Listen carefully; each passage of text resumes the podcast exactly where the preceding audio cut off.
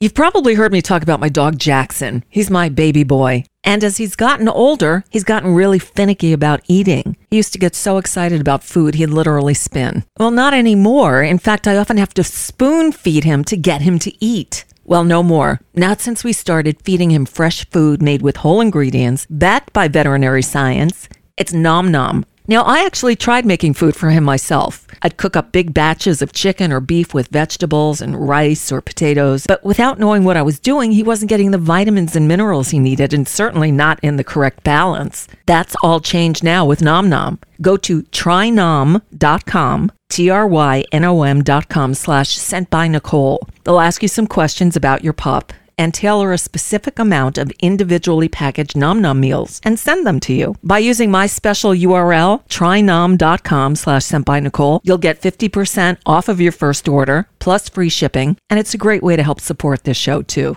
Again, that's trynom.com slash sent by Nicole. Plus, Nom Nom comes with a money-back guarantee. If your dog's tail isn't wagging within thirty days, Nom Nom will refund your first order. No fillers, no nonsense, just Nom Nom.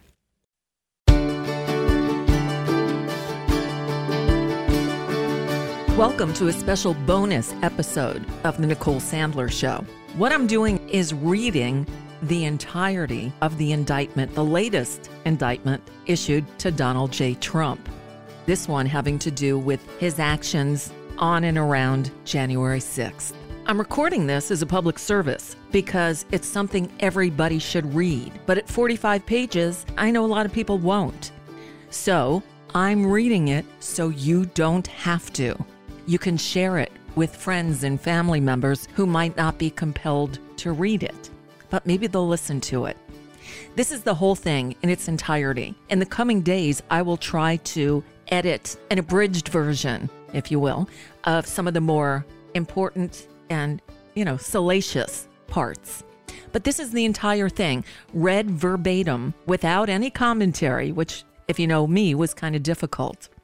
But I wanted it to just be an objective reading of the indictment so that it's there for anybody who, for whatever reason, cannot read it. Before we get started, a couple of things I wanted to share. The first is, is Charlie Savage at the New York Times points out one paragraph that he says lays out the essence of what this indictment is about.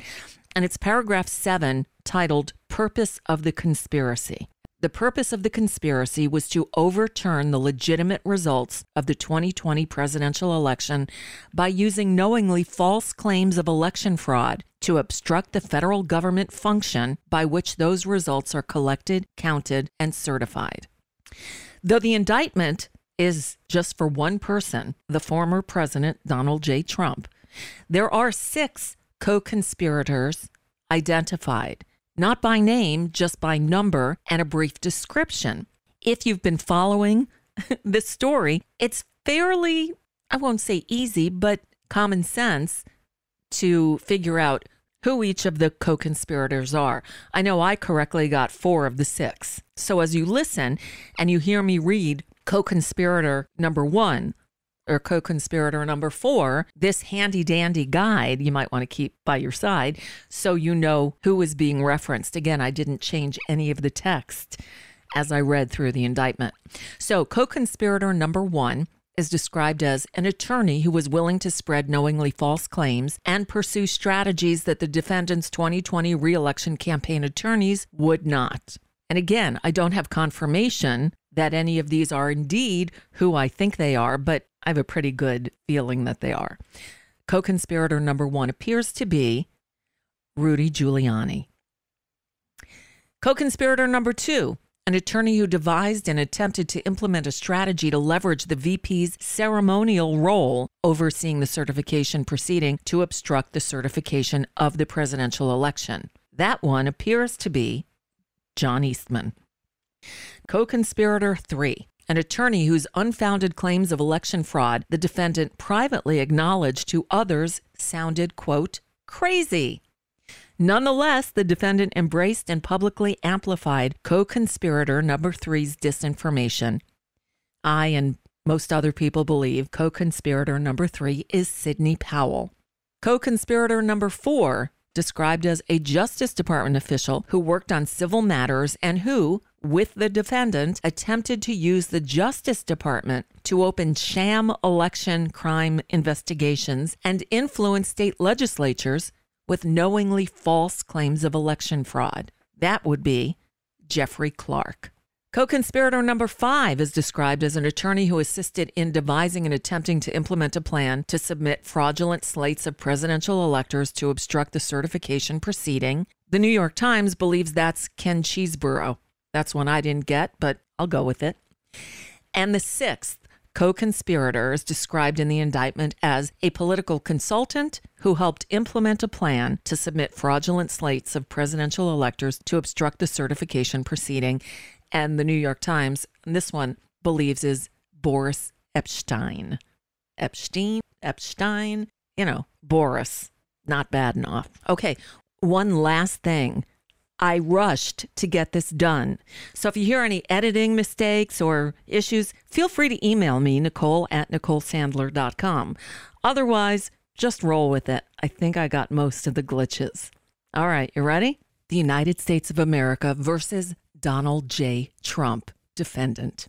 Grand jury original violations. Count one, eighteen U S C three seventy-one, conspiracy to defraud the United States. Count two, eighteen U S C section fifteen twelve K, conspiracy to obstruct an official proceeding. Count three, eighteen U S C fifteen twelve C twenty-two, obstruction of an attempt to obstruct an official proceeding. And count four, eighteen U S C section two forty-one, conspiracy against rights. The indictment. The grand jury charges that at all times material to this indictment on or about the dates and at the approximate times stated below. Introduction. one. The defendant, Donald J. Trump, was the forty-fifth president of the United States and a candidate for re-election in twenty twenty. The defendant lost the twenty twenty presidential election. two. Despite having lost, the defendant was determined to remain in power. So for more than two months following Election Day on November third, twenty twenty, the defendant spread lies that there had been outcome determinative fraud in the election and that he had actually won. These claims were false, and the defendant knew that they were false, but the defendant repeated and widely disseminated them anyway to make his knowingly false claims appear legitimate, create an intense national atmosphere of mistrust and anger, and erode public faith in the administration of the election.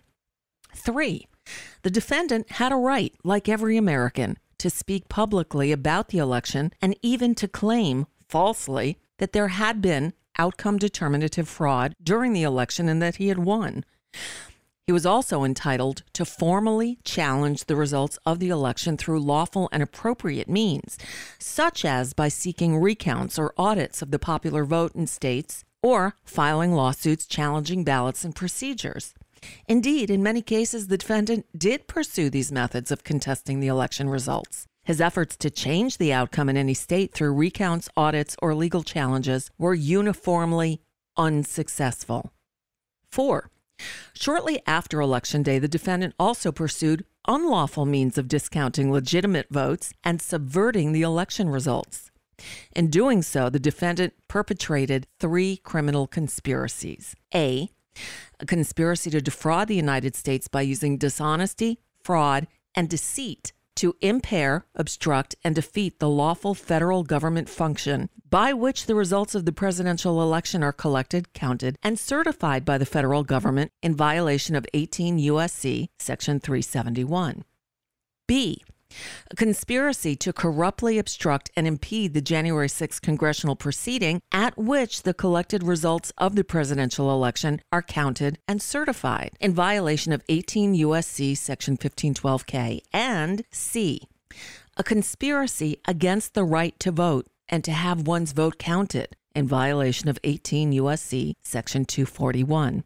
Each of these conspiracies, which built on the widespread mistrust the defendant was creating through persuasive and destabilizing lies about election fraud, targeted a bedrock function of the United States federal government, the nation's process of collecting, counting, and certifying the results of the presidential election, that is, the federal government function.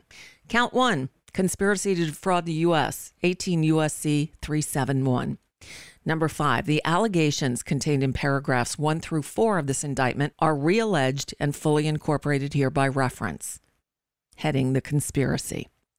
Six, from on or about November fourteenth, twenty twenty, through on or about January twentieth, twenty twenty-one, in the District of Columbia and elsewhere, the defendant, Donald J. Trump, did knowingly combine, conspire, confederate, and agree with co-conspirators, known and unknown to the grand jury, to defraud the United States by using dishonesty, fraud, and deceit to impair, obstruct, and defeat the lawful federal government function by which the results of the presidential election are collected, counted, and certified by the federal government.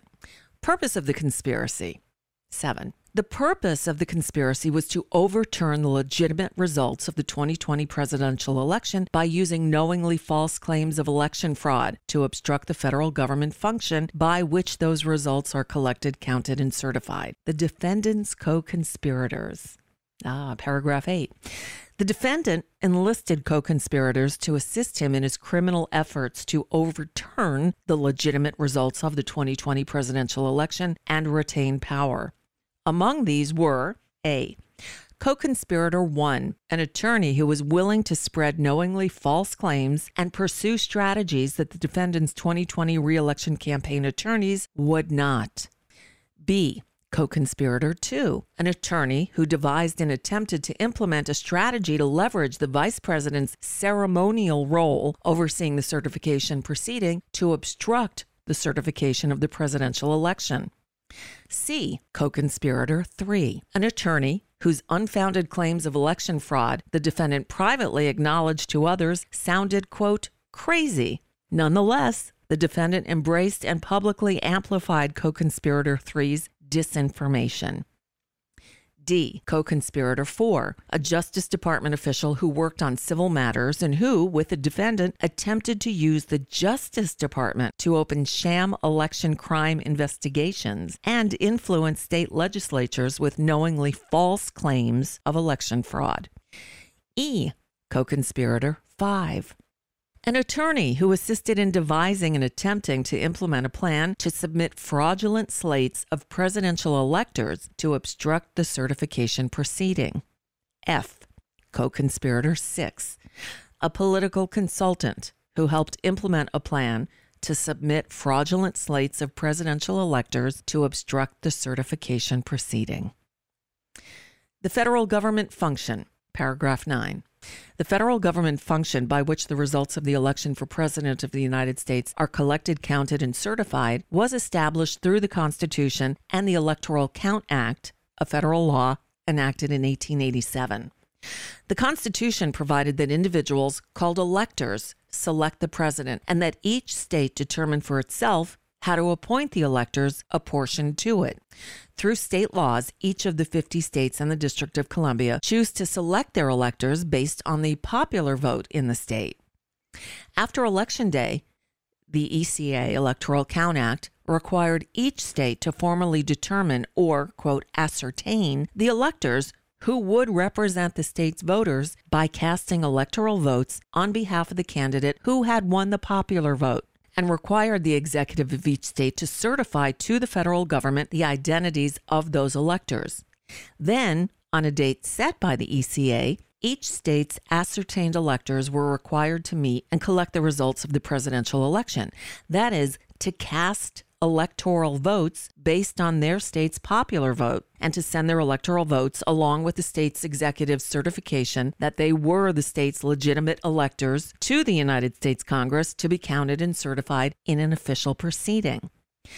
Finally, the Constitution and E C A required that on the sixth of January following Election Day, the Congress meet in a joint session for a certification proceeding, presided over by the Vice President as President of the Senate to count the electoral votes, resolve any objections, and announce the result, thus certifying the winner of the presidential election as President-elect.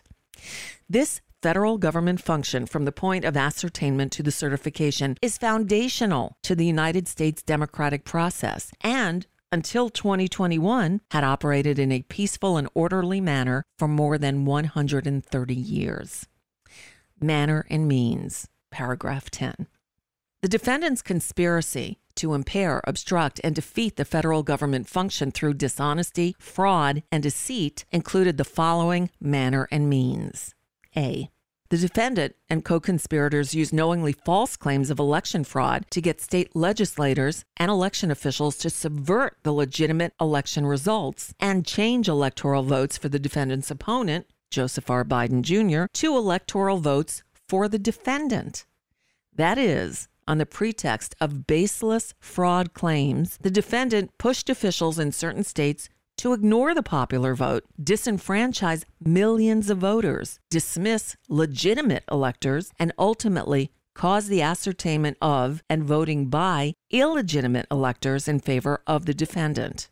B. The defendant and co-conspirators organized fraudulent slates of electors in seven targeted states: Arizona, Georgia, Michigan, Nevada, New Mexico, Pennsylvania, and Wisconsin, attempting to mimic the procedures that the legitimate electors were supposed to follow under the Constitution and other federal and state laws. This included causing the fraudulent electors to meet on the day appointed by federal law on which legitimate electors were to gather and cast their votes, cast fraudulent votes for the defendant, and sign certificates falsely representing that they were the legitimate electors.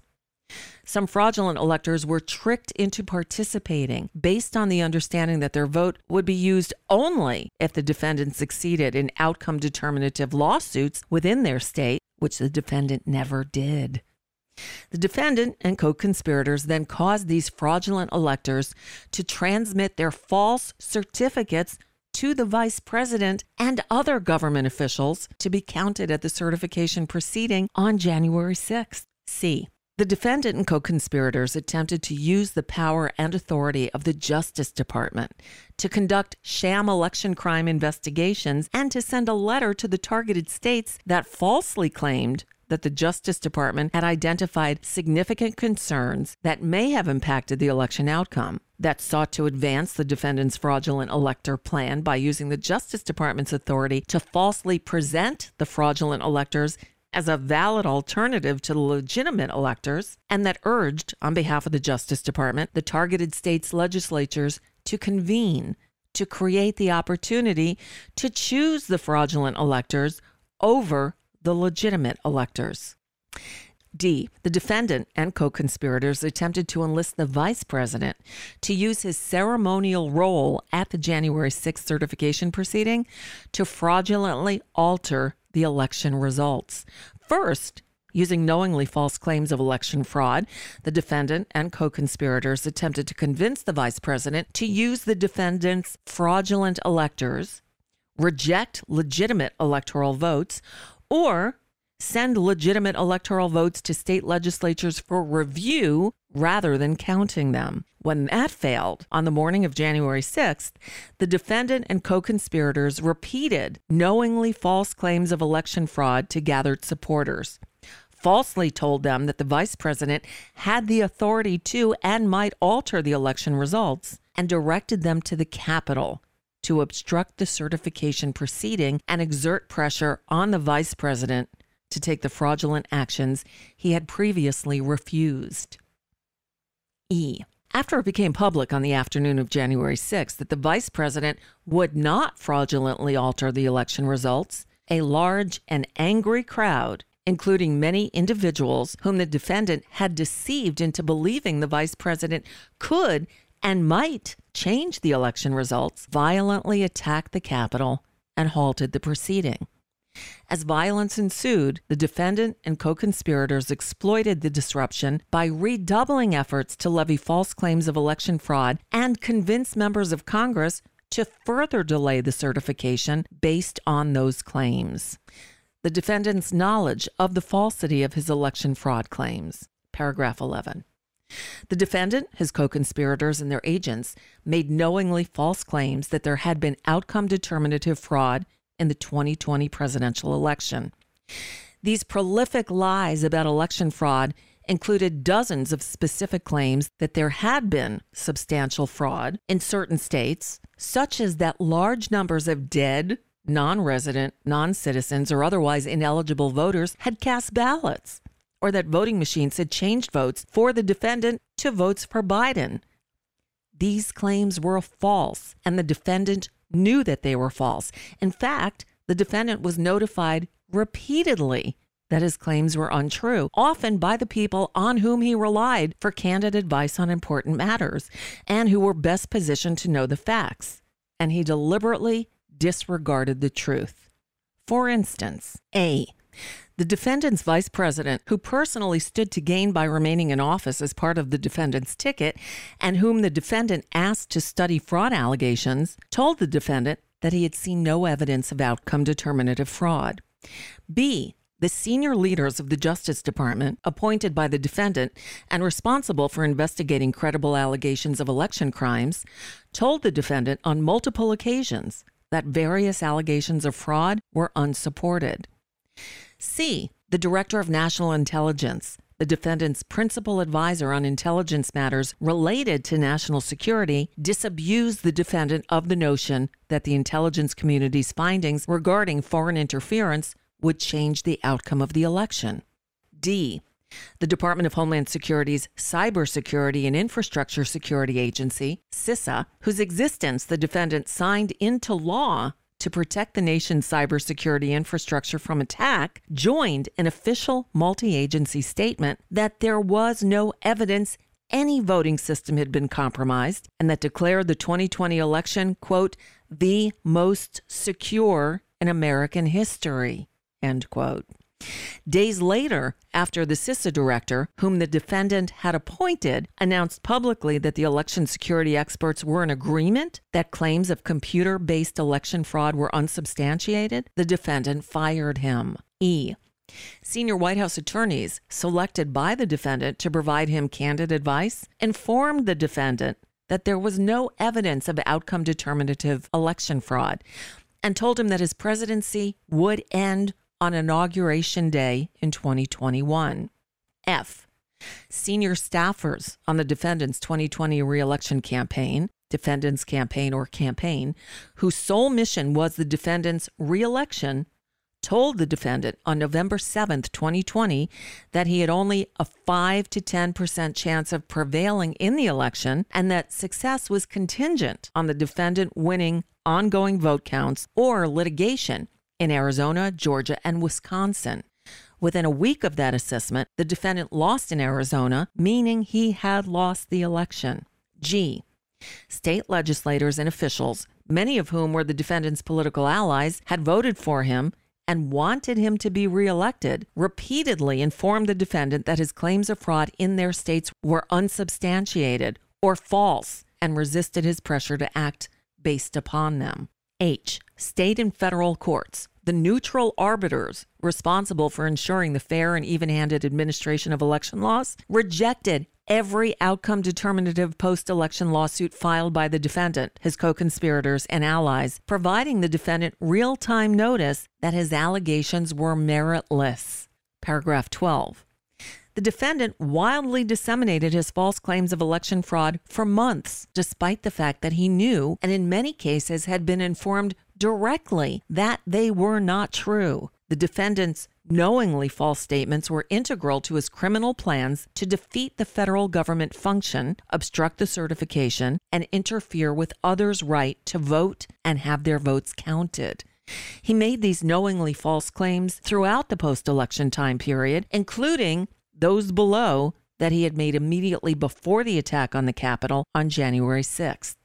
A, the defendant insinuated that more than ten thousand dead voters had voted in Georgia. Just four days earlier, Georgia's Secretary of State had explained to the defendant that this was false. B, the defendant asserted that there had been two hundred five thousand more votes than voters in Pennsylvania. The defendant's acting attorney general and acting deputy attorney general had explained to him that this was false. C, the defendant said that there had been a suspicious vote dump in Detroit, Michigan. The defendant's attorney general had explained to the defendant that this was false, and the defendant's allies in the Michigan state legislature, the Speaker of the House of Representatives and Majority Leader of the Senate, had publicly announced that there was no evidence of substantial fraud in the state. D. The defendant claimed that there had been tens of thousands of double votes and other fraud in Nevada. The Nevada Secretary of State had previously rebutted the defendant's fraud claims by publicly posting a facts versus myths document explaining that Nevada judges had reviewed and rejected them, and the Nevada Supreme Court had rendered a decision denying such claims. C. The defendant said that more than thirty thousand non-citizens had voted in Arizona. The defendant's own campaign manager had explained to him that such claims were false, and the Speaker of the Arizona House of Representatives, who had supported the defendant in the election, had issued a public statement that there was no evidence of substantial fraud in Arizona. F. The defendant asserted that voting machines in various contested states had switched votes from the defendant to Biden. The defendant's attorney general, acting attorney general, and acting deputy attorney general all had explained to him that this was false, and numerous recounts and audits had confirmed the accuracy of the voting machines. The criminal agreement and acts to effect the object of the conspiracy. The defendant's use of deceit to get state officials to subvert the legitimate election results and change electoral votes. Paragraph thirteen. Shortly after Election Day, which fell on November third, twenty twenty, the defendant launched his criminal scheme. On November thirteenth, the defendant's campaign attorneys conceded in court that he had lost the vote count in the state of Arizona, meaning, based on the assessment the defendant's campaign advisors had given him just a week earlier, the defendant had lost the election. So the next day, the defendant turned to co-conspirator one, whom he announced would spearhead his efforts going forward to challenge the election results. From that point on, the defendant and his co-conspirators executed a strategy to use knowing deceit in the targeted states to impair, obstruct, and defeat the federal government function, including as described below. Arizona. fourteen. On November thirteenth, twenty twenty, the defendant had a conversation with his campaign manager, who informed him that a claim had been circulating that a substantial number of non-citizens had voted in Arizona was false. fifteen. On November twenty-second, eight days before Arizona's governor certified the ascertainment of the state's legitimate electors based on the popular vote, the defendant and co-conspirator one called the Speaker of the Arizona House of Representatives and made knowingly false claims of election fraud aimed at interfering with the ascertainment of and voting by Arizona's electors as follows. A. The defendant and co-conspirator one falsely asserted, among other things, that a substantial number of non-citizens, non-residents, and dead people had voted fraudulently in Arizona. The Arizona House Speaker asked co-conspirator one for evidence of the claims, which co-conspirator one did not have, but claimed he would provide. Co-conspirator one never did so. B. The defendant and co-conspirator one asked the Arizona House Speaker to call the legislature into session to hold a hearing based on their claims of election fraud. The Arizona House Speaker refused, stating that doing so would require a two-thirds vote of its members, and he would not allow it without actual evidence of fraud. C. The defendant and co-conspirator one asked the Arizona House Speaker to use the legislature to circumvent the process by which legitimate electors would be ascertained for Biden based on the popular vote, and replace those electors with a new slate for the defendant. The Arizona House Speaker refused, responding that the suggestion was beyond anything he had ever heard or thought of as something within his authority. Paragraph sixteen. On December first, co-conspirator one met with the Arizona House Speaker. When the Arizona House Speaker again asked co-conspirator one for evidence of the outcome determinative election fraud he and the defendant had been claiming, co-conspirator one responded with words to the effect of, quote, "We don't have the evidence, but we have lots of theories." seventeen. On December fourth, the Arizona House Speaker issued a public statement that said, in part, quote, "No election is perfect, and if there were evidence of illegal votes or an improper count, then Arizona law provides a process to contest the election, a lawsuit under state law. but the law does not authorize the legislature to reverse the results of an election. As a conservative Republican, I don't like the results of the presidential election. I voted for President Trump and worked hard to reelect him. But I cannot and will not entertain a suggestion that we violate current law to change the outcome of a certified election.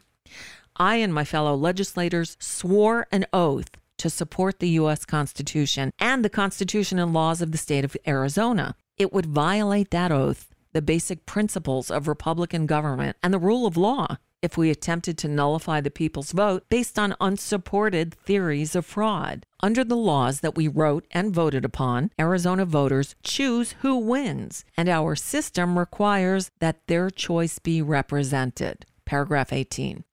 On the morning of January fourth, twenty twenty-one, Co-Conspirator two called the Arizona House Speaker to urge him to use a majority of the legislature to decertify the state's legitimate electors. Arizona's validly ascertained electors had voted three weeks earlier and sent their votes to Congress, which was scheduled to count those votes in Biden's favor in just two days' time at the January sixth certification proceeding. When the Arizona House Speaker explained that the state investigations had uncovered no evidence of substantial fraud in the case, Co-Conspirator two conceded that he, quote, didn't know enough about facts on the ground, end quote, in Arizona, but nonetheless told the Arizona House Speaker to decertify and, quote, let the courts sort it out, end quote. The Arizona House Speaker refused, stating that he would not, quote, play with the oath he had taken to uphold the U S Constitution and Arizona law. Number nineteen. On January sixth, the defendant publicly repeated the knowingly false claim that thirty-six thousand non-citizens had voted in Arizona. Paragraph twenty. Georgia. On November sixteenth, twenty twenty, on the defendant's behalf, his executive assistant sent Co-Conspirator three and others a document containing bullet points critical of a certain voting machine company, writing, quote, see attached, please include as is, or almost as is, in lawsuit, end quote. Co-Conspirator three responded nine minutes later, writing, in all caps, quote, it must go in all suits in Georgia and Pennsylvania immediately with a fraud claim that requires the entire election to be set aside in those states and machines impounded for nonpartisan professional inspection, end quote. On November twenty-fifth, Co-Conspirator three filed a lawsuit against the governor of Georgia, falsely alleging massive election fraud accomplished through the voting machine company's election software and hardware. Before the lawsuit was even filed, the defendant retweeted a post promoting it. The defendant did this despite the fact that when he had discussed Co-Conspirator three's far-fetched public claims regarding the voting machine company in private with advisors, the defendant had conceded that they were unsupported and that Co-Conspirator three sounded, quote, crazy. Co-Conspirator three's Georgia lawsuit was dismissed on December seventh. Paragraph twenty-one. On December third, Co-Conspirator one orchestrated a presentation to a judiciary subcommittee of the Georgia State Senate with the intention of misleading state senators into blocking the ascertainment of legitimate electors. During the presentation, A. An agent of the defendant and Co-Conspirator one falsely claimed that more than ten thousand dead people voted in Georgia. That afternoon, a senior advisor to the defendant told the defendant's chief of staff through text messages, quote, just an F Y I, a campaign lawyer and his team verified that the ten thousand plus supposed dead people in voting in Georgia is not accurate. It was alleged in Co-Conspirator one's hearing today. The senior advisor clarified that he believed that the actual number was twelve. B. Another agent of the defendant and Co-Conspirator one played a misleading excerpt of a video recording of ballot counting at State Farm Arena in Atlanta and insinuated that it showed election workers counting, quote, suitcases of illegal ballots. C. Co-Conspirator two encouraged the legislators to decertify the state's legitimate electors based on false allegations of election fraud. Paragraph twenty-two. Also on December third, the defendant issued a tweet amplifying the knowingly false claims made in Co-Conspirator one's presentation in Georgia. Quote, wow, blockbuster testimony taking place right now in Georgia. Ballot stuffing by Dems when Republicans were forced to leave the large counting room. Plenty more coming, but this alone leads to an easy win of the state, exclamation point, end quote. twenty-three. On December fourth, the Georgia Secretary of State's chief operating officer debunked the claims made at co-conspirator one's presentation the previous day, issuing a tweet stating, quote, "The ninety-second video of election workers at State Farm Arena purporting to show fraud was watched in its entirety by Georgia Secretary of State investigators. Shows normal ballot processing. Here is the fact check on it," end quote.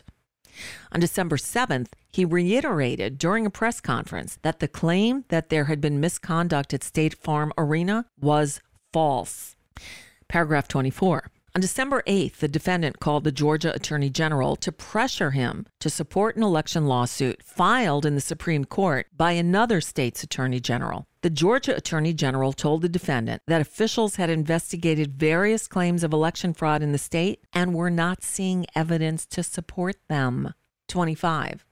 Also on December eighth, a senior campaign advisor who spoke with the defendant on a daily basis and had informed him on multiple occasions that various fraud claims were untrue, expressed frustration that many of co-conspirator one and his legal team's claims could not be substantiated. As early as mid-November, for instance, the senior campaign advisor had informed the defendant that his claims of a large number of dead voters in Georgia were untrue. With respect to the persistent false claim regarding State Farm Arena, on December eighth, the senior campaign advisor wrote in an email, quote, "When our research and campaign legal team can't back up any of the claims made by our elite strike force legal team, you can see why we're zero and thirty-two on our cases. I'll obviously hustle to help on all fronts, but it's tough to own any of this when it's all just conspiracy shit beamed down from the mothership," end quote. Wow. Paragraph twenty-six. On December tenth, four days before Biden's validly ascertained electors were scheduled to cast votes and send them to Congress, co-conspirator one appeared at a hearing before the Georgia House of Representatives Government Affairs Committee. Co-conspirator one played the State Farm Arena video again and falsely claimed that it showed, quote, "voter fraud right in front of people's eyes and was the, quote, tip of the iceberg," end quote. Then he cited two election workers by name, baselessly accused them of, quote, "quite obviously surreptitiously passing around U S B ports as if they are vials of heroin or cocaine," end quote, and suggested they were criminals whose, quote, "places of work, their homes, should have been searched for evidence of ballots, for evidence of U S B ports, for evidence of voter fraud," end quote. Thereafter, the two election workers received numerous death threats. twenty-seven. On December fifteenth, the defendant summoned the incoming acting attorney general, the incoming acting deputy attorney general, and others to the Oval Office to discuss allegations of election fraud.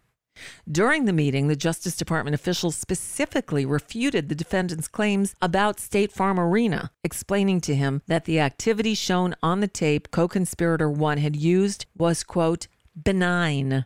twenty-eight. On December twenty-third, a day after the defendant's chief of staff personally observed the signature verification process at the Cobb County Civic Center and notified the defendant that state election officials were conducting themselves in exemplary fashion and would find fraud if it existed, the defendant tweeted that the Georgia officials administering the signature verification process were trying to hide evidence of election fraud and were, quote, "terrible people," exclamation point, end quote. Paragraph twenty-nine.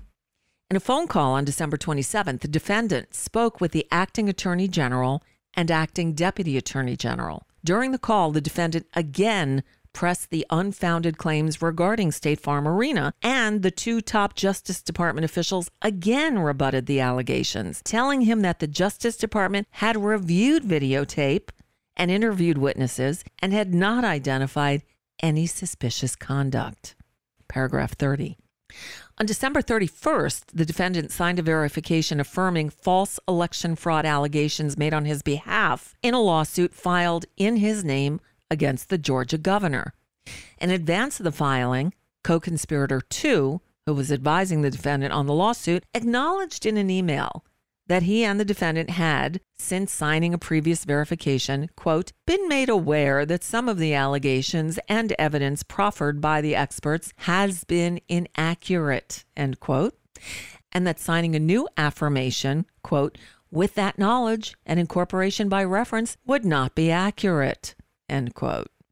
The defendant and co-conspirator two caused the defendant's signed verification to be filed nonetheless. thirty-one. On January second, four days before Congress's certification proceeding, the defendant and others called Georgia's Secretary of State. During the call, the defendant lied to the Georgia Secretary of State to induce him to alter Georgia's popular vote count and call into question the validity of the Biden electors' votes, which had been transmitted to Congress weeks before, including as follows. A. The defendant raised allegations regarding State Farm Arena video and repeatedly disparaged one of the same election workers that co-conspirator one had maligned on December tenth, using her name almost twenty times and falsely referring to her as a, quote, professional vote scammer and hustler, end quote. In response, the Georgia Secretary of State refuted this. Quote, you're talking about the State Farm video, and I think it's extremely unfortunate that co-conspirator one or his people, they sliced and diced that video and took it out of context, end quote.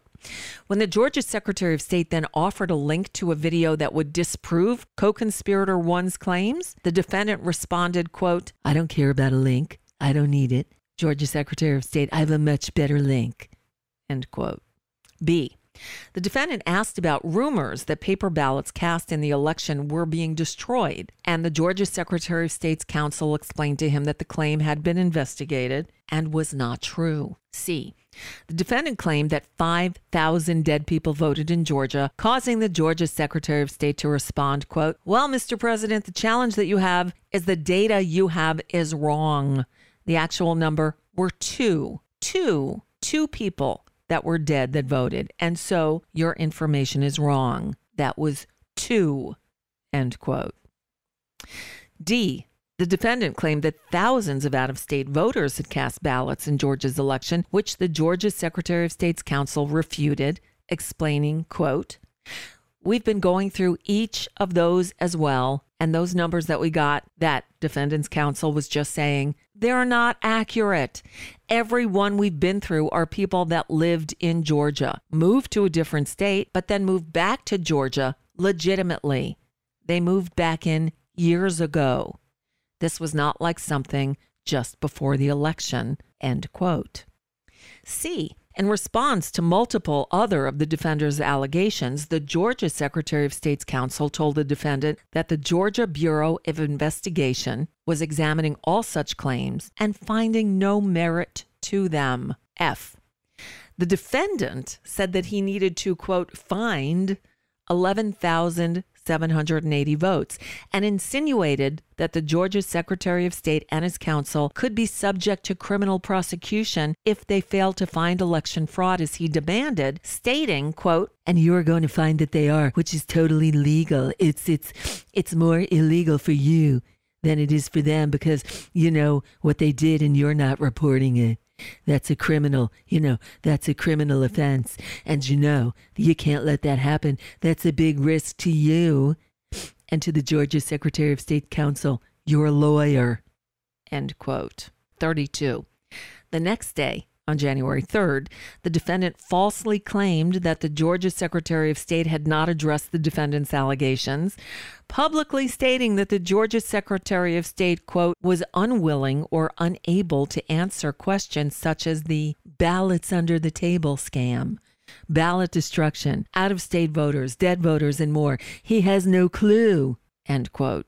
On January sixth, the defendant publicly repeated the knowingly false information that more than ten thousand three hundred dead people had voted in Georgia.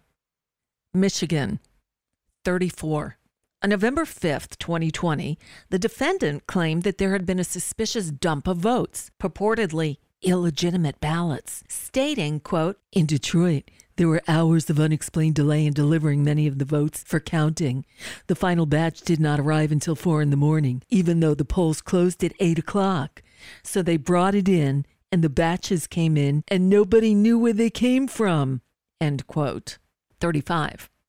On November twentieth, three days before Michigan's governor signed a certificate of ascertainment notifying the federal government that, based on the popular vote, Biden's electors were to represent Michigan's voters, the defendant held a meeting in the Oval Office with the Speaker of the Michigan House of Representatives and the Majority Leader of the Michigan Senate. In the meeting, the defendant raised his false claim, among others, of an illegitimate vote dump in Detroit. In response, the Michigan Senate Majority Leader told the defendant that he had lost Michigan, not because of fraud, but because the defendant had underperformed with certain voter populations in the state. Upon leaving their meeting, the Michigan House Speaker and Michigan Senate Majority Leader issued a statement reiterating this. Quote, "The Senate and House Oversight Committees are actively engaged in a thorough review of Michigan's elections process, and we have faith in the committee process to provide greater transparency and accountability to our citizens.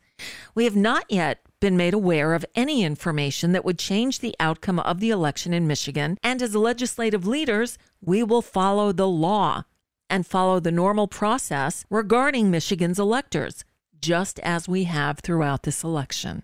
thirty-six. On December first, the defendant raised his Michigan vote dump claim with the Attorney General, who responded that what had occurred in Michigan had been the normal vote counting process and that there was no indication of fraud in Detroit. thirty-seven. Despite this, the next day, the defendant made a knowingly false statement that in Michigan, quote, "At six thirty-one in the morning, a vote dump of one hundred forty-nine thousand seven hundred seventy-two votes came in unexpectedly. We were winning by a lot. That batch was received in horror. Nobody knows anything about it. It's corrupt. Detroit is corrupt. I have a lot of friends in Detroit. They know it, but Detroit is totally corrupt." End quote. Wow. thirty-eight.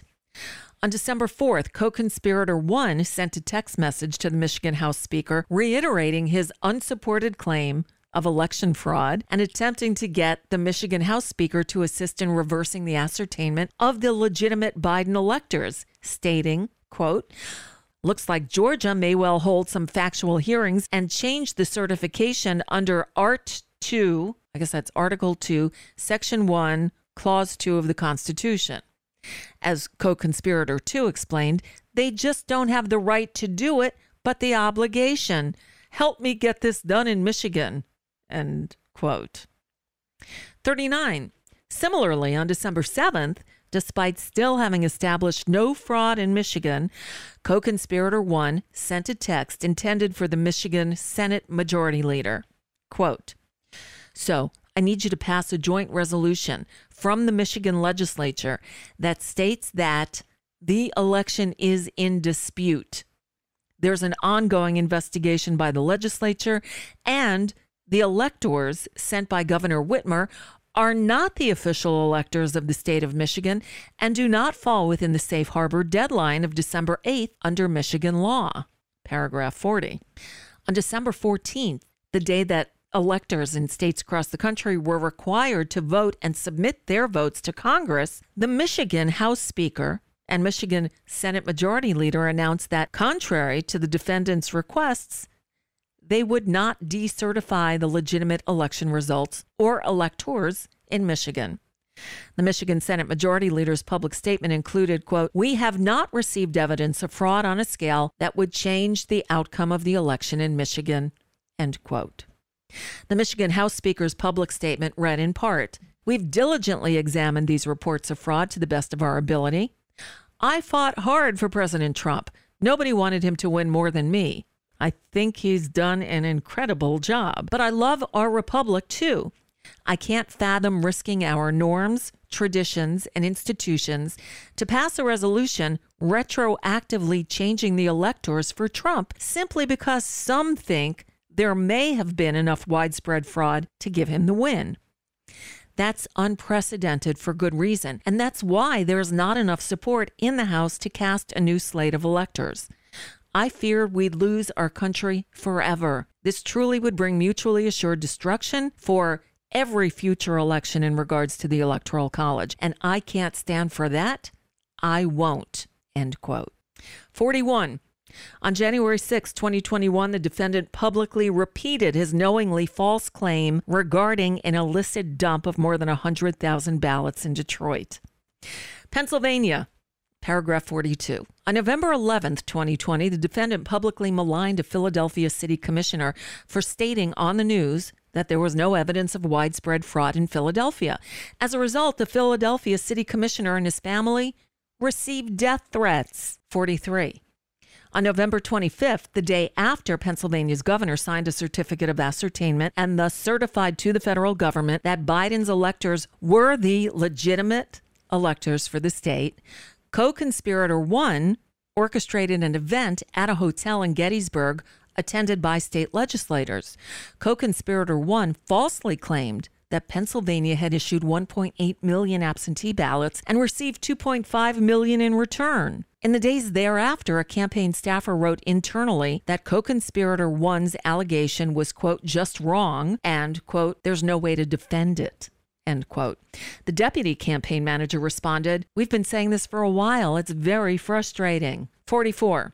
On December fourth, after four Republican leaders of the Pennsylvania legislature issued a public statement that the General Assembly lacked the authority to overturn the popular vote and appoint its own slate of electors, and that doing so would violate the state election code and constitution, the defendant retweeted a post labeling the legislators cowards. forty-five. On December thirty-first and January third, the defendant repeatedly raised with the acting attorney general and acting deputy attorney general the allegation that in Pennsylvania there had been two hundred five thousand more votes than voters. Each time, the Justice Department officials informed the defendant that his claim was false. forty-six. On January sixth, twenty twenty-one, the defendant publicly repeated his knowingly false claim that there had been two hundred five thousand more votes than voters in Pennsylvania.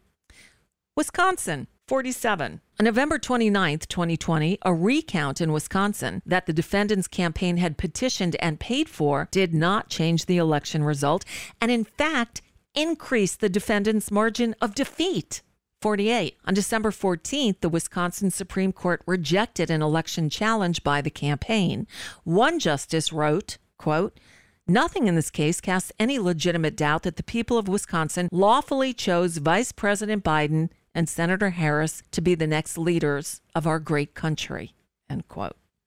forty-nine. On December twenty-first, as a result of the state Supreme Court's decision, the Wisconsin governor, who had signed a certificate of ascertainment on November thirtieth, identifying Biden's electors as the state's legitimate electors, signed a certificate of final determination in which he recognized that the state Supreme Court had resolved a controversy regarding the appointment of Biden's electors and confirmed that Biden had received the highest number of votes in the state and that his electors were the state's legitimate electors. fifty. That same day, in response to the court decision that had prompted the Wisconsin governor to sign a certificate of final determination, the defendant issued a tweet repeating his knowingly false claim of election fraud and demanding that the Wisconsin legislature overturn the election results that had led to the ascertainment of Biden's electors as the legitimate electors.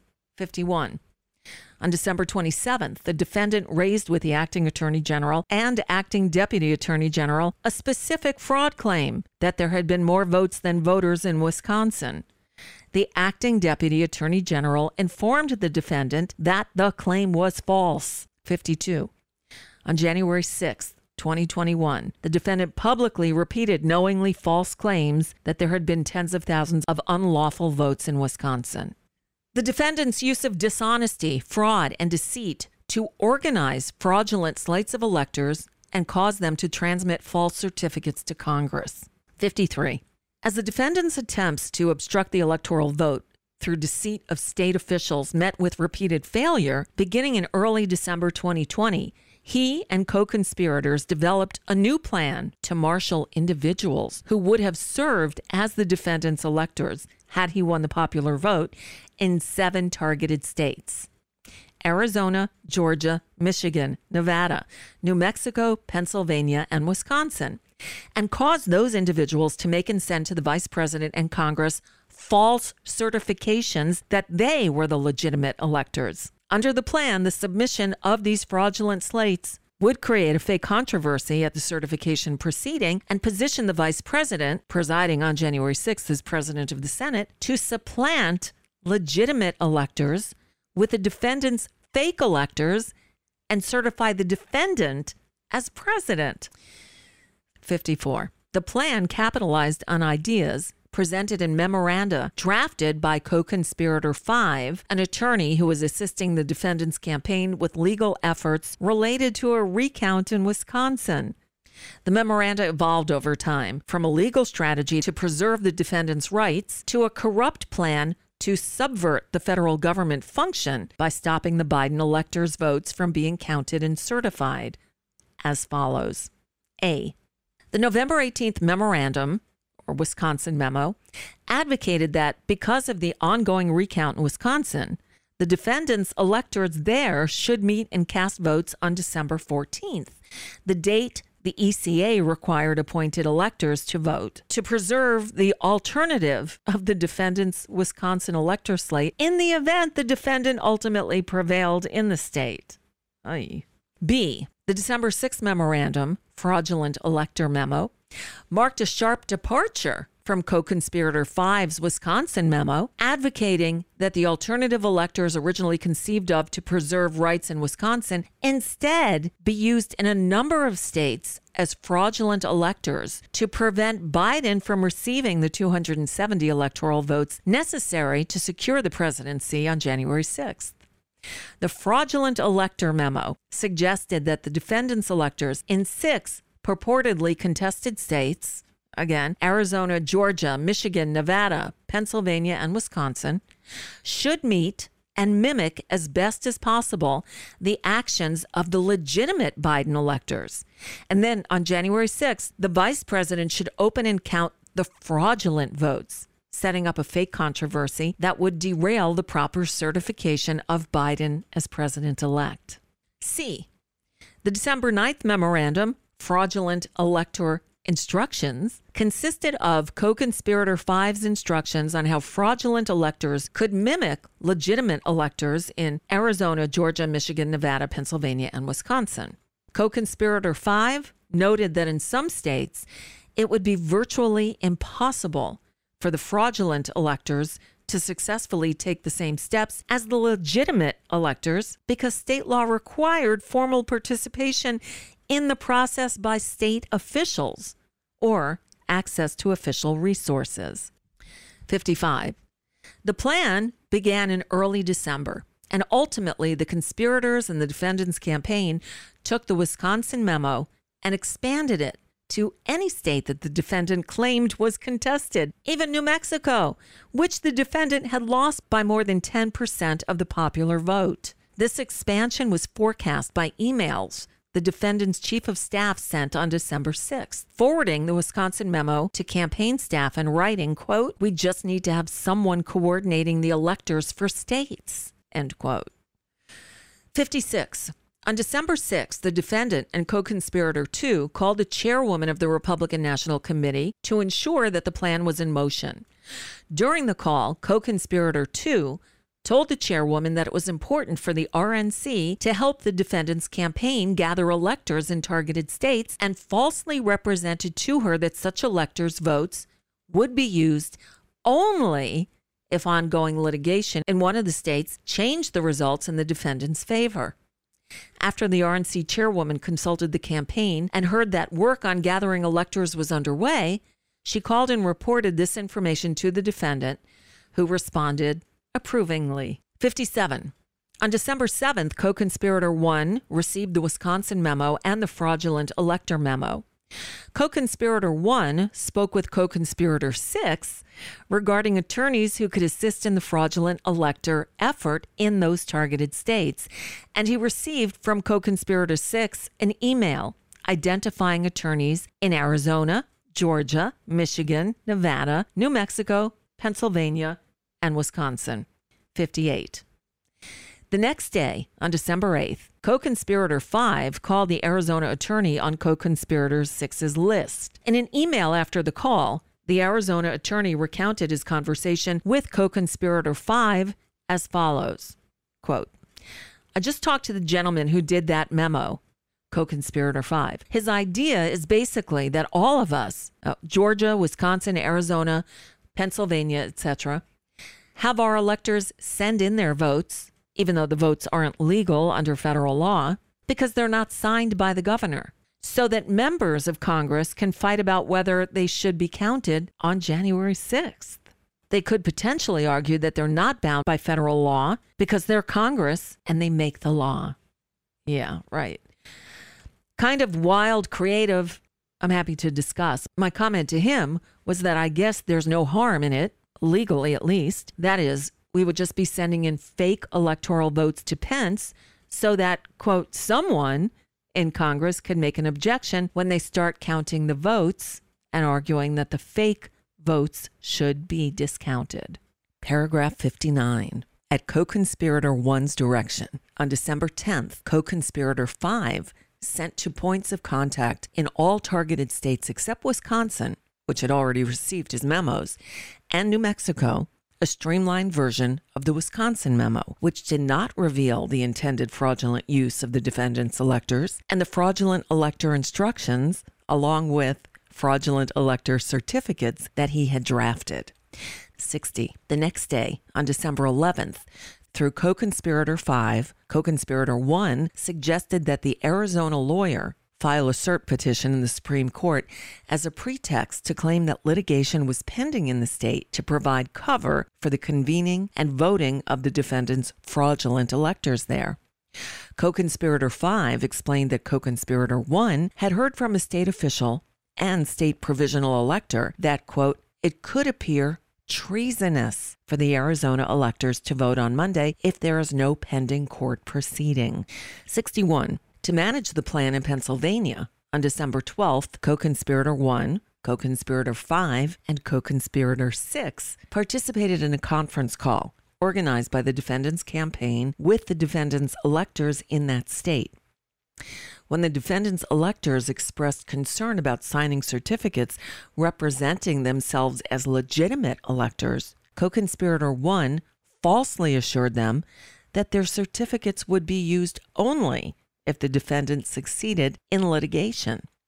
Subsequently, co-conspirator six circulated proposed conditional language to that effect for potential inclusion in the fraudulent elector certificates. A campaign official cautioned not to offer the conditional language to other states because, quote, the other states are signing what he prepared. If it gets out, we change the language for Pennsylvania, it could snowball, end quote. In some cases, the defendant's electors refused to participate in the plan. sixty-two. On December thirteenth, co-conspirator five sent co-conspirator one an email memo that further confirmed that the conspirators' plan was not to use the fraudulent electors only in the circumstance that the defendant's litigation was successful in one of the targeted states. Instead, the plan was to falsely present the fraudulent slates as an alternative to the legitimate slates at Congress's certification proceeding. sixty-three. On December thirteenth, the defendant asked the senior campaign advisor for an update on what was going on with the elector plan and directed him to put out a statement on electors. As a result, co-conspirator one directed the senior campaign advisor to join a conference call with him, co-conspirator six, and others. When the senior campaign advisor related these developments in text messages to the deputy campaign manager, a senior advisor to the defendant, and a campaign staffer, the deputy campaign manager responded, quote, here's the thing, the way this has morphed, it's a crazy play, so I don't know who wants to put their name on it, end quote. The senior advisor wrote, certifying illegal votes. In turn, the participants in the group text message refused to have a statement regarding electors attributed to their names because none of them could, quote, stand by it. sixty-four. Also on December thirteenth, at a campaign staffer's request, co-conspirator five drafted and sent fraudulent elector certificates for the defendants' electors in New Mexico, which had not previously been among the targeted states, and where there was no pending litigation on the defendants' behalf. The next day, the defendants' campaign filed an election challenge suit in New Mexico at eleven fifty-four a m, six minutes before the noon deadline for the electors' votes, as a pretext so that there was pending litigation there at the time the fraudulent electors voted. sixty-five.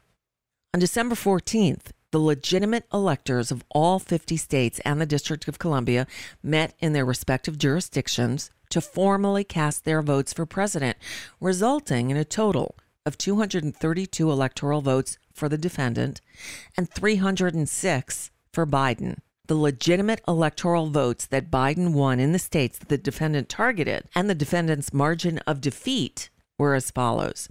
Arizona, eleven electoral votes, ten thousand four hundred fifty-seven votes. Georgia, sixteen electoral votes, eleven thousand seven hundred seventy-nine votes. Michigan, sixteen electoral votes, one hundred fifty-four thousand one hundred eighty-eight votes.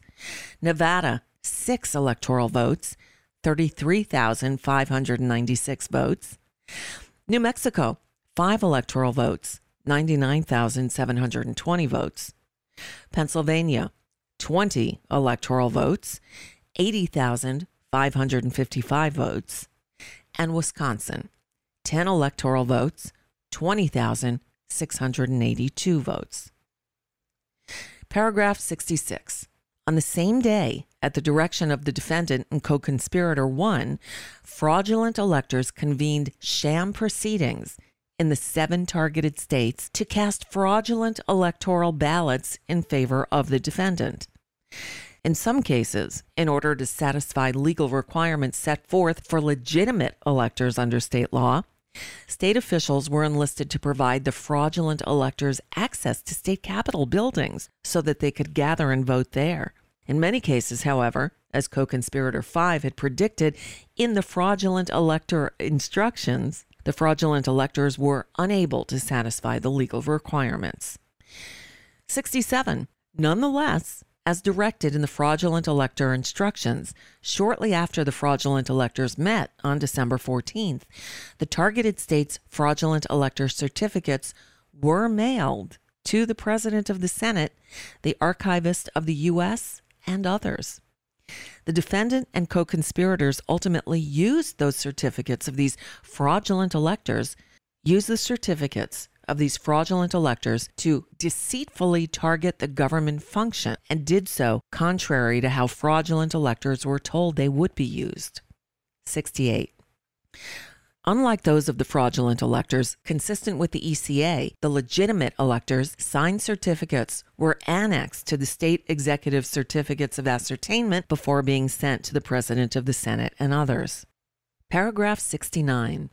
That evening, at six twenty-six p m, the R N C chairwoman forwarded to the defendant, through his executive assistant, an email titled Electors Recap Final, which represented in, quote, six contested states, Arizona, Georgia, Michigan, Nevada, Pennsylvania, and Wisconsin, the defendants' electors had voted in parallel to Biden's electors.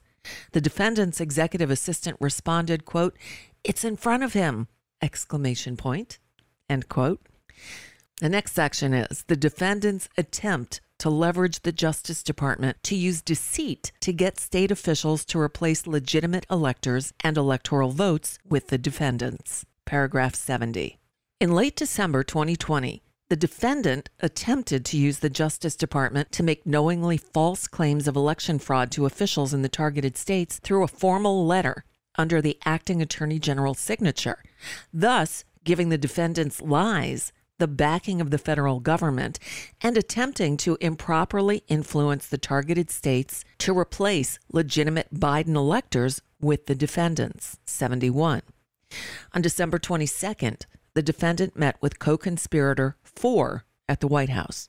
Co-conspirator four had not informed his leadership at the Justice Department of the meeting, which was a violation of the Justice Department's written policy restricting contacts with the White House to guard against improper political influence.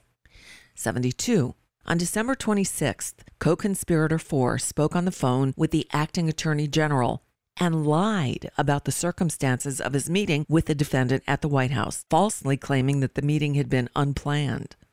The acting attorney general directed co-conspirator four not to have unauthorized contacts with the White House again, and co-conspirator four said he would not. seventy-three. The next morning, on December twenty-seventh, contrary to the acting attorney general's direction, co-conspirator four spoke with the defendant on the defendant's cell phone for nearly three minutes. seventy-four. That afternoon, the defendant called the acting attorney general and acting deputy attorney general and said, among other things, quote, "People tell me that co-conspirator four is great. I should put him in," end quote. The defendant also raised multiple false claims of election fraud, which the acting attorney general and acting deputy attorney general refuted. When the acting attorney general told the defendant that the Justice Department could not and would not change the outcome of the election, the defendant responded, quote, "Just say that the election was corrupt and leave the rest to me and the Republican congressman," end quote. Paragraph seventy-five. On December twenty-eighth, co-conspirator four sent a draft letter to the acting attorney general and acting deputy attorney general, which he proposed they all sign. The draft was addressed to state officials in Georgia, and co-conspirator four proposed sending versions of the letter to elected officials in other targeted states. The proposed letter contained numerous knowingly false claims about the election and the Justice Department, including that A, the Justice Department had, quote, "identified significant concerns that may have impacted the outcome of the election in multiple states." B, the Justice Department believed that in Georgia and other states, two valid slates of electors had gathered at the proper location on December fourteenth, and that both sets of ballots had been transmitted to Congress. That is, co-conspirator four's letter sought to advance the defendant's fraudulent elector plan by using the authority of the Justice Department to falsely present the fraudulent electors as a valid alternative to the legitimate electors.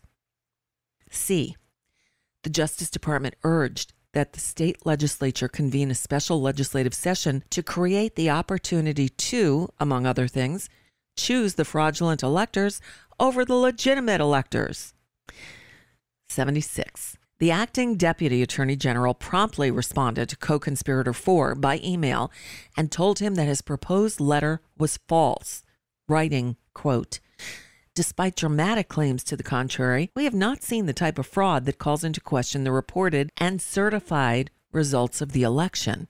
In a meeting shortly thereafter, the acting attorney general and acting deputy attorney general again directed co-conspirator four not to have unauthorized contact with the White House. seventy-seven. On December thirty-first, the defendant summoned to the Oval Office the acting attorney general, acting deputy attorney general, and other advisors. In the meeting, the defendant again raised claims about election fraud that the Justice Department officials already had told him were not true, and that the senior Justice Department officials reiterated were false, and suggested he might change the leadership in the Justice Department. seventy-eight. On January second, twenty twenty-one, just four days before Congress's certification proceeding, co-conspirator four tried to coerce the acting attorney general and acting deputy attorney general to sign and send co-conspirator four's draft letter, which contained false statements to state officials. He told them that the defendant was considering making co-conspirator four the new acting attorney general, but that co-conspirator four would decline the defendant's offer if the acting attorney general and acting deputy attorney general would agree to send the proposed letter to the targeted states. The Justice Department officials refused. seventy-nine. Well, the next morning, on January third, despite having uncovered no additional evidence of election fraud, co-conspirator four sent to a Justice Department colleague an edited version of his draft letter to the states, which included a change from its previous claim that the Justice Department had, quote, "concerns," to a stronger false claim that, quote, "as of today, there is evidence of significant irregularities that may have impacted the outcome of the election in multiple states. End quote. Whoa. eighty. Also on the morning of January third, co-conspirator four met with the defendant at the White House, again, without having informed senior Justice Department officials, and accepted the defendant's offer that he become acting attorney general. So off script here, but in case you haven't already figured it out, co-conspirator four, confirmed by this paragraph eighty, is Jeffrey Clark. So you can cross that one off the list. eighty-one. On the afternoon of January third, co-conspirator four spoke with the deputy White House counsel. The previous month, the deputy White House counsel had informed the defendant that, quote, there is no world, there is no option in which you do not leave the White House on January twentieth, end quote. Now, the same deputy White House counsel tried to dissuade co-conspirator four from assuming the role of acting attorney general. The deputy White House counsel reiterated to co-conspirator four that there had not been outcome determinative fraud in the election, and that if the defendant remained in office nonetheless, there would be, quote, riots in every major city in the United States. Co-conspirator four responded, quote, well, Deputy White House Counsel, that's why there's an Insurrection Act, end quote. Paragraph eighty-two. Also that afternoon, co-conspirator four met with the acting attorney general and told him that the defendant had decided to put co-conspirator four in charge of the Justice Department. The acting attorney general responded that he would not accept being fired by a subordinate and immediately scheduled a meeting with the defendant for that evening. eighty-three. On the evening of January third, the defendant met for a briefing on an overseas national security issue with the chairman of the Joint Chiefs of Staff and other senior national security advisors.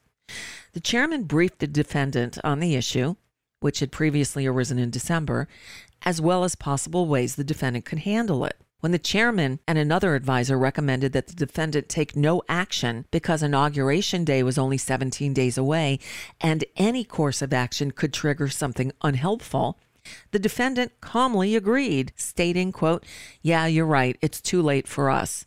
We're going to give that to the next guy, end quote. eighty-four. The defendant moved immediately from this national security briefing to the meeting that the acting attorney general had requested earlier that day, which included co-conspirator four, the acting attorney general, the acting deputy attorney general, the Justice Department's assistant attorney general for the Office of Legal Counsel, the White House counsel, a deputy White House counsel, and a senior advisor. At the meeting, the defendant expressed frustration with the acting attorney general for failing to do anything to overturn the election results. And the group discussed co-conspirator four's plan to investigate purported election fraud and to send his proposed letter to state officials, a copy of which was provided to the defendant during the meeting. The defendant relented in his plan to replace the acting attorney general with co-conspirator four only when he was told that it would result in mass resignations at the Justice Department and of his own White House counsel. eighty-five.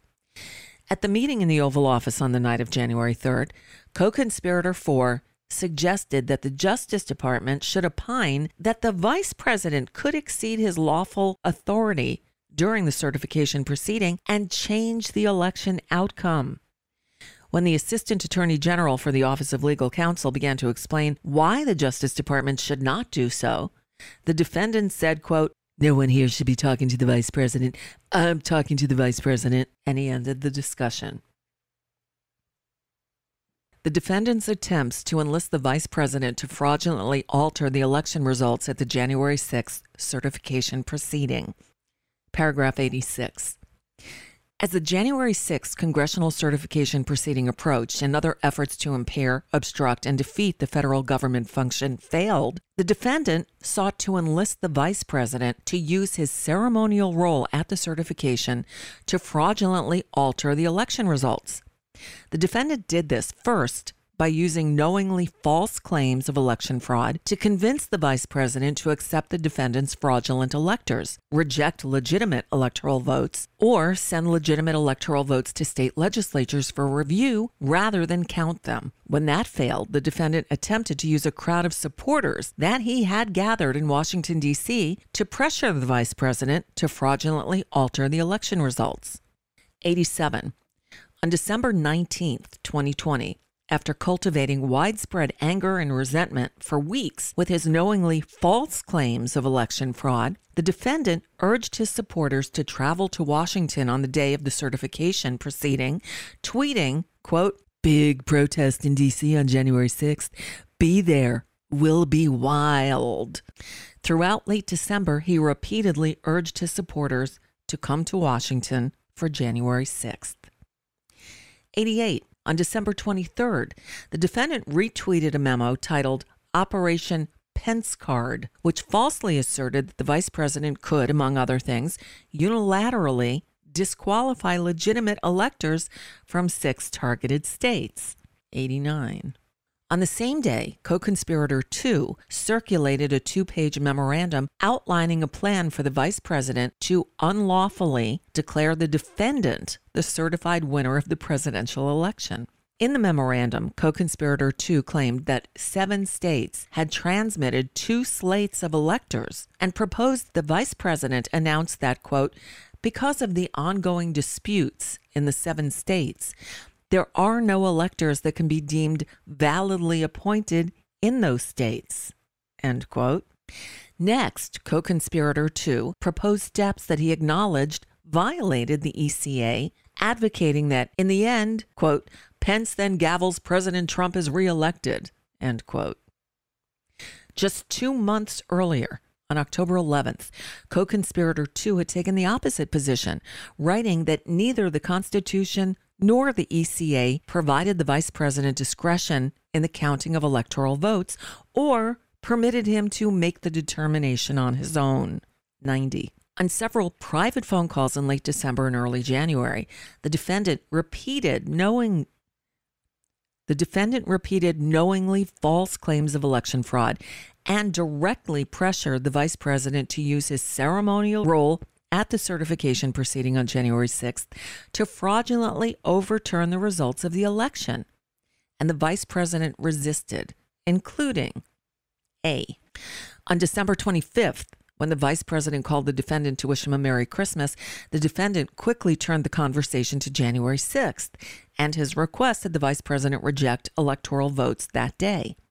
The vice president pushed back, telling the defendant, as the vice president already had in previous conversations, quote, "You know, I don't think I have the authority to change the outcome," end quote. B. On December twenty-ninth, as reflected in the vice president's contemporaneous notes, the defendant falsely told the vice president that, quote, "The Justice Department was finding major infractions." C. On January first, the defendant called the vice president and berated him because he had just learned that the vice president had opposed a lawsuit seeking a judicial decision that, at the certification, the vice president had the authority to reject or return votes to the states under the Constitution. The vice president responded that he thought there was no constitutional basis for such authority and that it was improper. In response, in response, the defendant told the vice president, quote, "You're too honest," end quote. Within hours of the conversation, the defendant reminded his supporters to meet in Washington before the certification proceeding, tweeting, "The big protest rally in Washington, D C will take place at eleven a m on January sixth. Locational details to follow. Stop the steal." Yikes. D. On January third, the defendant again told the vice president that at the certification proceeding, the vice president had the absolute right to reject electoral votes and the ability to overturn the election. The vice president responded that he had no such authority and that a federal appeals court had rejected the lawsuit making that claim the previous day. ninety-one. On January third, co-conspirator two circulated a second memorandum that included a new plan under which, contrary to the E C A, the vice president would send the elector slates to the state legislatures to determine which slate to count. ninety-two. On January fourth, The defendant held a meeting with co-conspirator two, the vice president, vice president's chief of staff, and the vice president's counsel for the purpose of convincing the vice president, based on the defendant's knowingly false claims of election fraud, that the vice president should reject or send to the states Biden's legitimate electoral votes rather than count them. The defendant deliberately excluded his White House counsel from the meeting because the White House counsel previously had pushed back on the defendant's false claims of election fraud. ninety-three.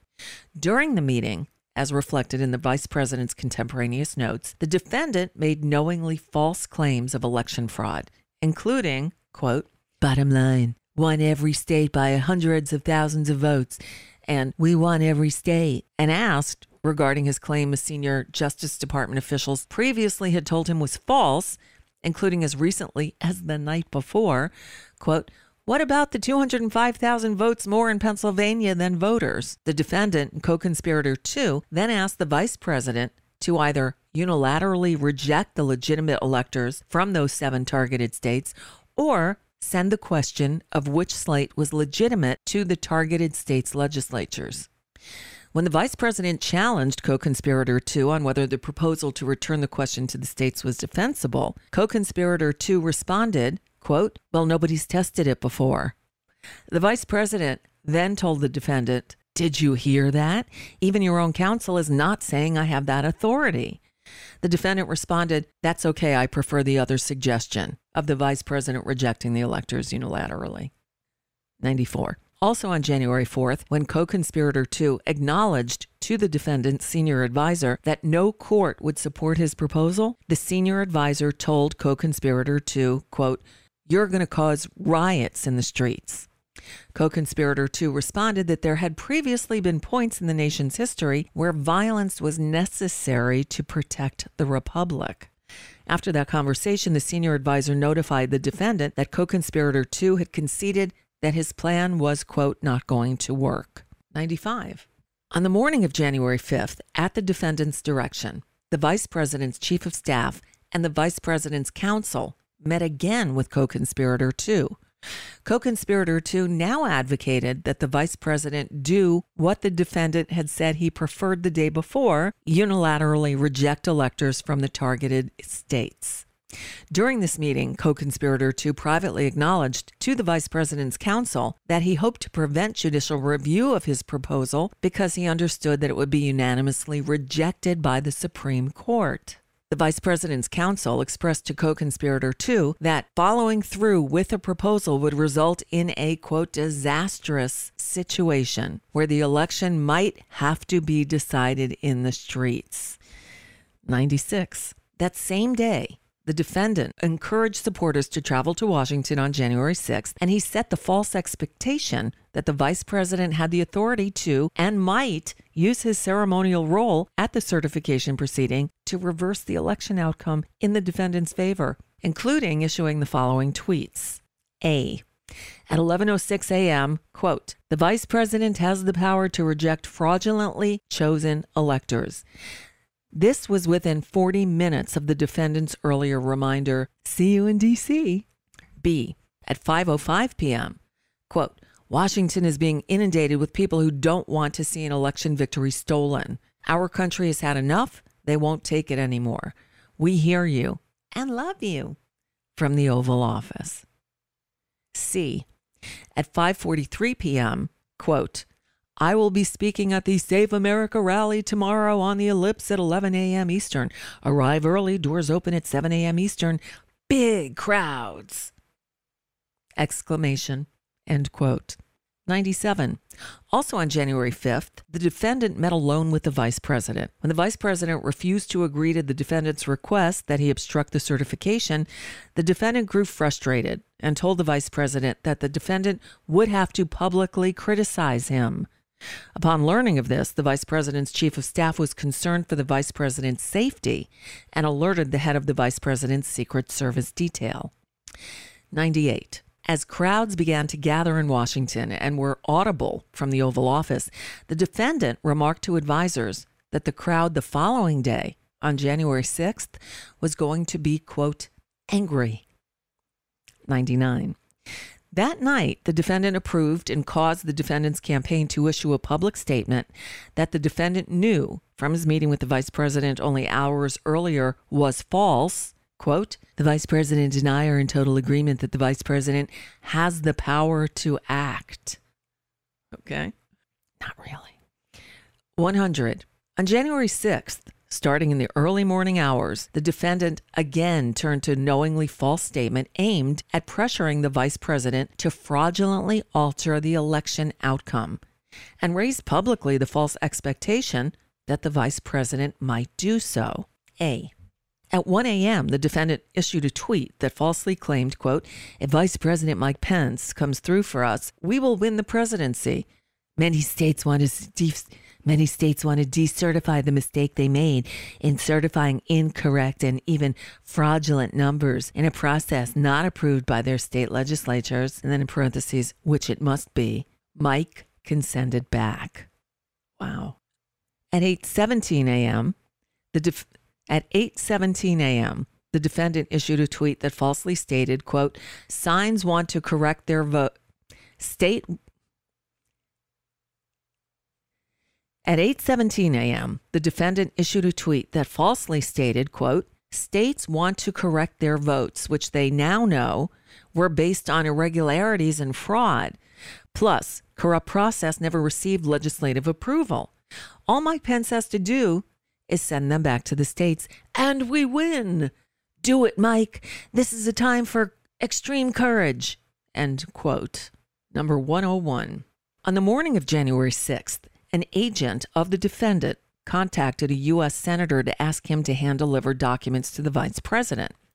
The agent then facilitated the receipt by the senator's office, by the senator's staff, of the fraudulent certificates signed by the defendant's fraudulent electors in Michigan and Wisconsin, which were believed not to have been delivered to the vice president or archivist by mail. When one of the senator's staffers contacted a staffer for the vice president by text message to arrange for delivery of what the senator's staffer had been told were, quote, alternate slates of electors from Michigan and Wisconsin because the archivist didn't receive them, the vice president's staffer rejected that. one oh two. At eleven fifteen a.m., the defendant called the vice president and again pressured him to fraudulently reject or return Biden's legitimate electoral votes. The vice president again refused. Immediately after the call, the defendant decided to single out the vice president in public remarks he would make within the hour, reinserting language that he had personally drafted earlier that morning, falsely claiming that the vice president had authority to send electoral votes to the states, but that advisors had previously successfully advocated be removed. one oh three. Earlier that morning, the defendant had selected co-conspirator two to join co-conspirator one in giving public remarks before his own. When they did so, based on knowingly false election fraud claims, co-conspirator one and co-conspirator two intensified pressure on the vice president to fraudulently obstruct the certification proceeding. A. Co-conspirator one told the crowd that the vice president could, quote, cast the E C A aside and unilaterally decide on the validity of these crooked ballots. He also lied when he claimed to have, quote, letters from five legislatures begging us to send electors to send elector slates to the legislatures for review and called for, quote, trial by combat. B. Co-conspirator two told the crowd, quote, all we are demanding of Vice President Pence is this afternoon at one o'clock, he let the legislatures of the state look into this so we get to the bottom of it and the American people know whether we have control of the direction of government or not. We no longer live in a self-governing republic if we can't get the answer to this question. one oh four. Next, beginning at eleven fifty-six a.m., the defendant made multiple knowingly false statements integral to his criminal plans to defeat the federal government function, obstruct the certification, and interfere with others' rights to vote and have their votes counted. The defendant repeated false claims of election fraud, gave false hope that the vice president might change the election outcome, and directed the crowd in front of him to go to the Capitol as a means to obstruct the certification and pressure the vice president to fraudulently obstruct the certification. The defendant's knowingly false statements for these purposes include: A. The defendant falsely claimed that based on fraud, the vice president could alter the outcomes of the election results, stating, "I hope Mike is going to do the right thing. I hope so. I hope so. Because if Mike Pence does the right thing, we win the election." All he has to do, all this, this is from the number one, or certainly one of the top constitutional lawyers in our country, he has the absolute right to do it. We're supposed to protect our country, support our country, support our Constitution, and protect our Constitution. States want to re-vote. The states got defrauded. They were given false information. They voted on it. Now they want to recertify. They want it back. All Vice President Pence has to do is send it back to the states to recertify. And we become president, and you are the happiest people. Ay, ay, ay. B. After the defendant falsely stated that the Pennsylvania legislature wanted to recertify their votes, they want to recertify. But the only way that can happen is if Mike Pence agrees to send it back. The crowd began to chant, "Send it back! Send it back!" C. The defendant also said that regular rules no longer applied, stating, quote, "And fraud breaks up everything, doesn't it? When you catch somebody in a fraud, you're allowed to go by very different rules." D. Finally, after exhorting that we fight, we fight like hell, and if you don't fight like hell, you're not going to have a country anymore, the defendant directed the people in front of him to head to the Capitol, suggested he was going with them, and told them to give members of Congress, quote, "the kind of pride and boldness that they need to take back our country." one oh five. During and after the defendant's remarks, thousands of people marched toward the Capitol. The next section, the defendant's exploitation of the violence and chaos at the Capitol, one oh six.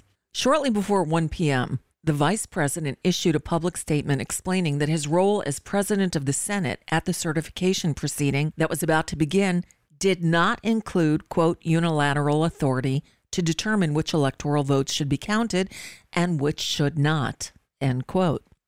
one oh seven. Before the defendant had finished speaking, a crowd began to gather at the Capitol. Thereafter, a mass of people, including individuals who had traveled to Washington and to the Capitol at the defendant's direction, broke through barriers cordoning off the Capitol grounds and advanced on the building, including by violently attacking law enforcement officers trying to secure it. one oh eight. The defendant, who had returned to the White House after concluding his remarks, watched events at the Capitol unfold on the television in the dining room next to the Oval Office. one oh nine. At two thirteen p.m., after more than an hour of steady, violent advancement, the crowd at the Capitol broke into the building. one ten. Upon receiving news that individuals had breached the Capitol, the defendant's advisors told him that there was a riot there and that rioters had breached the building. When advisors urged the defendant to issue a calming message aimed at the rioters, the defendant refused, instead repeatedly remarking that the people at the Capitol were angry because the election had been stolen. one eleven. At two twenty-four p.m., after advisors had left the defendant alone in his dining room, the defendant issued a tweet intended to further delay and obstruct the certification. Quote, "Mike Pence didn't have the courage to do what should have been done to protect our country and our Constitution, giving states a chance to certify a corrected set of facts, not the fraudulent or inaccurate ones they were asked to previously certify. U S A demands the truth," end quote. one twelve.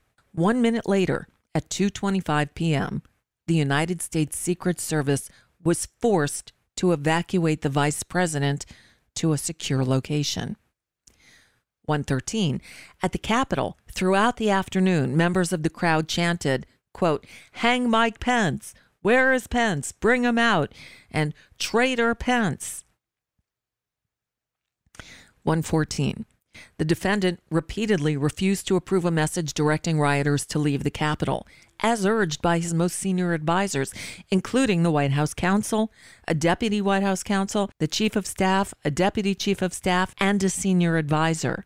Instead, the defendant issued two tweets that did not ask the rioters to leave the Capitol, but instead falsely suggested that the crowd at the Capitol was being peaceful, including A, at two thirty-eight p.m., quote, "Please support our Capitol Police and law enforcement. They are truly on the side of our country.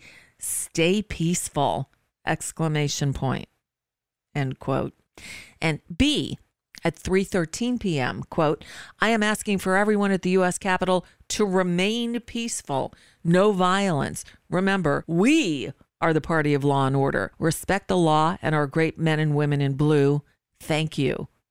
one fifteen At three p.m., the defendant had a phone call with the minority leader of the United States House of Representatives. The defendant told the minority leader that the crowd at the Capitol was more upset about the election than the minority leader was. one sixteen At four seventeen p.m., the defendant released a video message on Twitter that he had just taped in the White House Rose Garden. In it, the defendant repeated the knowingly false claim that, quote, "we had an election that was stolen from us," and finally asked individuals to leave the Capitol while telling them that they were, quote, "very special" and that, quote, "we love you." one seventeen After the four seventeen p.m. tweet, as the defendant joined others in the outer Oval Office to watch the attack on the Capitol on television, the defendant said, quote, "See, this is what happens when they try to steal an election.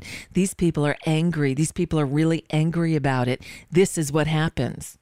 one eighteen At six oh one p.m., the defendant tweeted, quote, "These are the things and events that happen when a sacred landslide election victory is so unceremoniously and viciously stripped away from great patriots who have been badly and unfairly treated for so long. Go home with love and peace.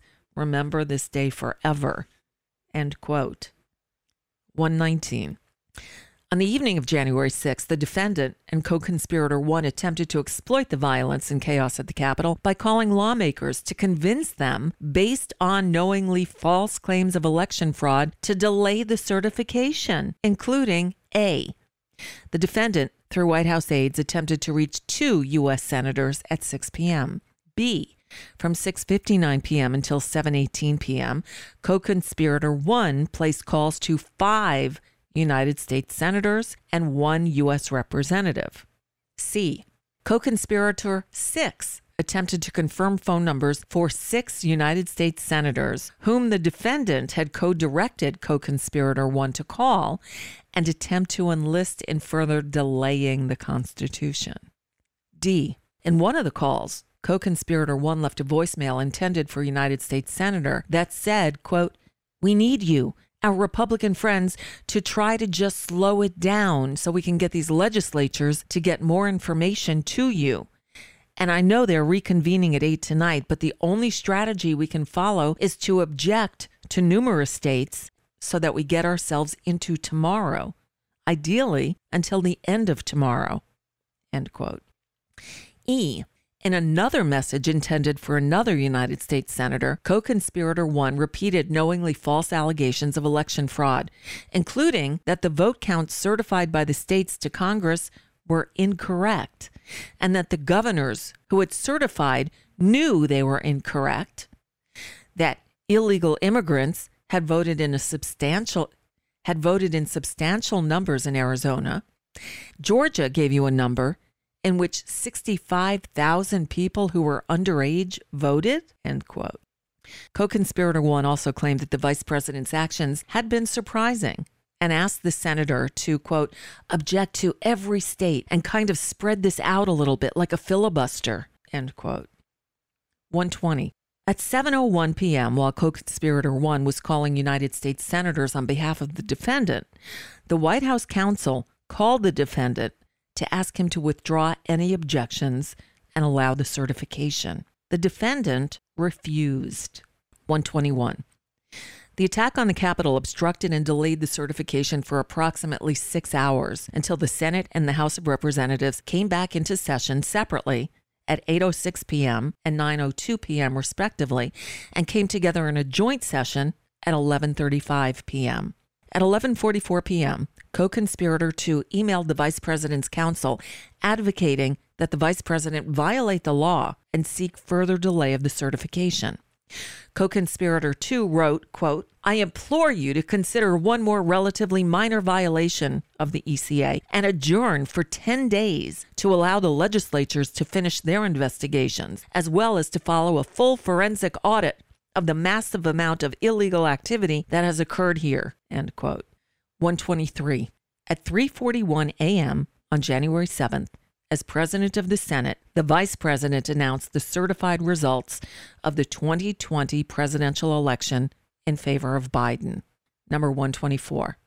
The defendant and his co-conspirators committed one or more of the acts to affect the object of the conspiracy alleged above in paragraphs thirteen, fifteen and sixteen, eighteen to twenty-two, twenty-four, twenty-six, twenty-eight, thirty to thirty-three, thirty-five, thirty-seven to thirty-nine, forty-one, forty-three to forty-four, forty-six, fifty, fifty-two, fifty-four, fifty-six, fifty-seven to sixty-four, sixty-seven, seventy-one to seventy-five, seventy-eight to eighty-two, eighty-four, eighty-five, eighty-seven to ninety-seven, ninety-nine to one hundred, one oh two to one oh four, one eleven, one fourteen, one sixteen, one eighteen to one nineteen, and one twenty-two. In violation of Title eighteen, U S Code, Section three seventy-one. Count two, conspiracy to obstruct an official proceeding, U S Code, Section fifteen twelve K. Number one twenty-five. The allegations contained in paragraphs one through four and eight through one twenty-three of this indictment are realleged and fully incorporated here by reference. Number one twenty-six.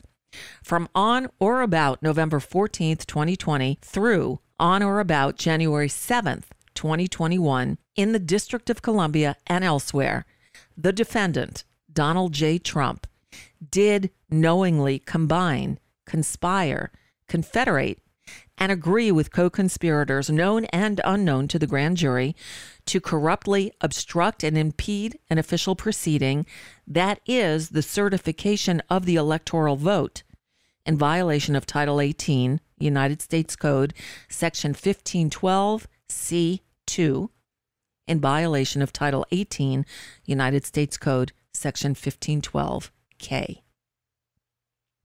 Count three. Obstruction of an attempt to obstruct an official proceeding, U S Code, Section fifteen twelve C twenty-two. one twenty-seven. The allegations contained in paragraphs one through four and eight through one twenty-three of this indictment are realleged and fully incorporated here by reference. one twenty-eight. From on or about November fourteenth, twenty twenty, through on or about January seventh, twenty twenty-one, in the District of Columbia and elsewhere, the defendant, Donald J. Trump, attempted to and did corruptly obstruct and impede an official proceeding, that is, the certification of the electoral vote, in violation of Title eighteen, United States Code, Sections fifteen twelve C twenty-two, and Count four, conspiracy against rights, eighteen U S. Code, Section two forty-one, paragraph one twenty-nine. The allegations contained in paragraphs one through four and eight through one twenty-three of this indictment are realleged and fully incorporated here by reference. one thirty. From on or about November fourteenth, twenty twenty, through on or about January twentieth, twenty twenty-one, in the District of Columbia and elsewhere, the defendant, Donald J. Trump, did knowingly combine, conspire, confederate, and agree with co-conspirators known and unknown to the grand jury to injure, oppress, threaten, and intimidate one or more persons in the free exercise and enjoyment of a right and privilege secured to them by the Constitution and laws of the United States, that is, the right to vote and to have one's vote counted, in violation of Title eighteen, United States Code, Section two fourteen, A true bill. And there's a space for the signature of the foreperson, and there is the signature of Jack Smith, Special Counsel, United States Department of Justice. And that's it. That's the indictment. Please share this. post it everywhere. Everybody needs to hear this. As of this point, cameras are not allowed in federal courtrooms. So as of right now, the trial will not be televised. That would be a travesty because every every American deserves to see what went on, deserves to see this trial. In the meantime, reading the indictment is the next best thing, but we know a lot of people won't. So please, take it, share it, cut it up. I don't care. This is my gift to you so we can get the word out. I'm Nicole Sandler. If you haven't met me before, I hope you'll check out my show. It's at nicole sandler dot com. No paywall, so explore. And uh, I'll talk to you soon.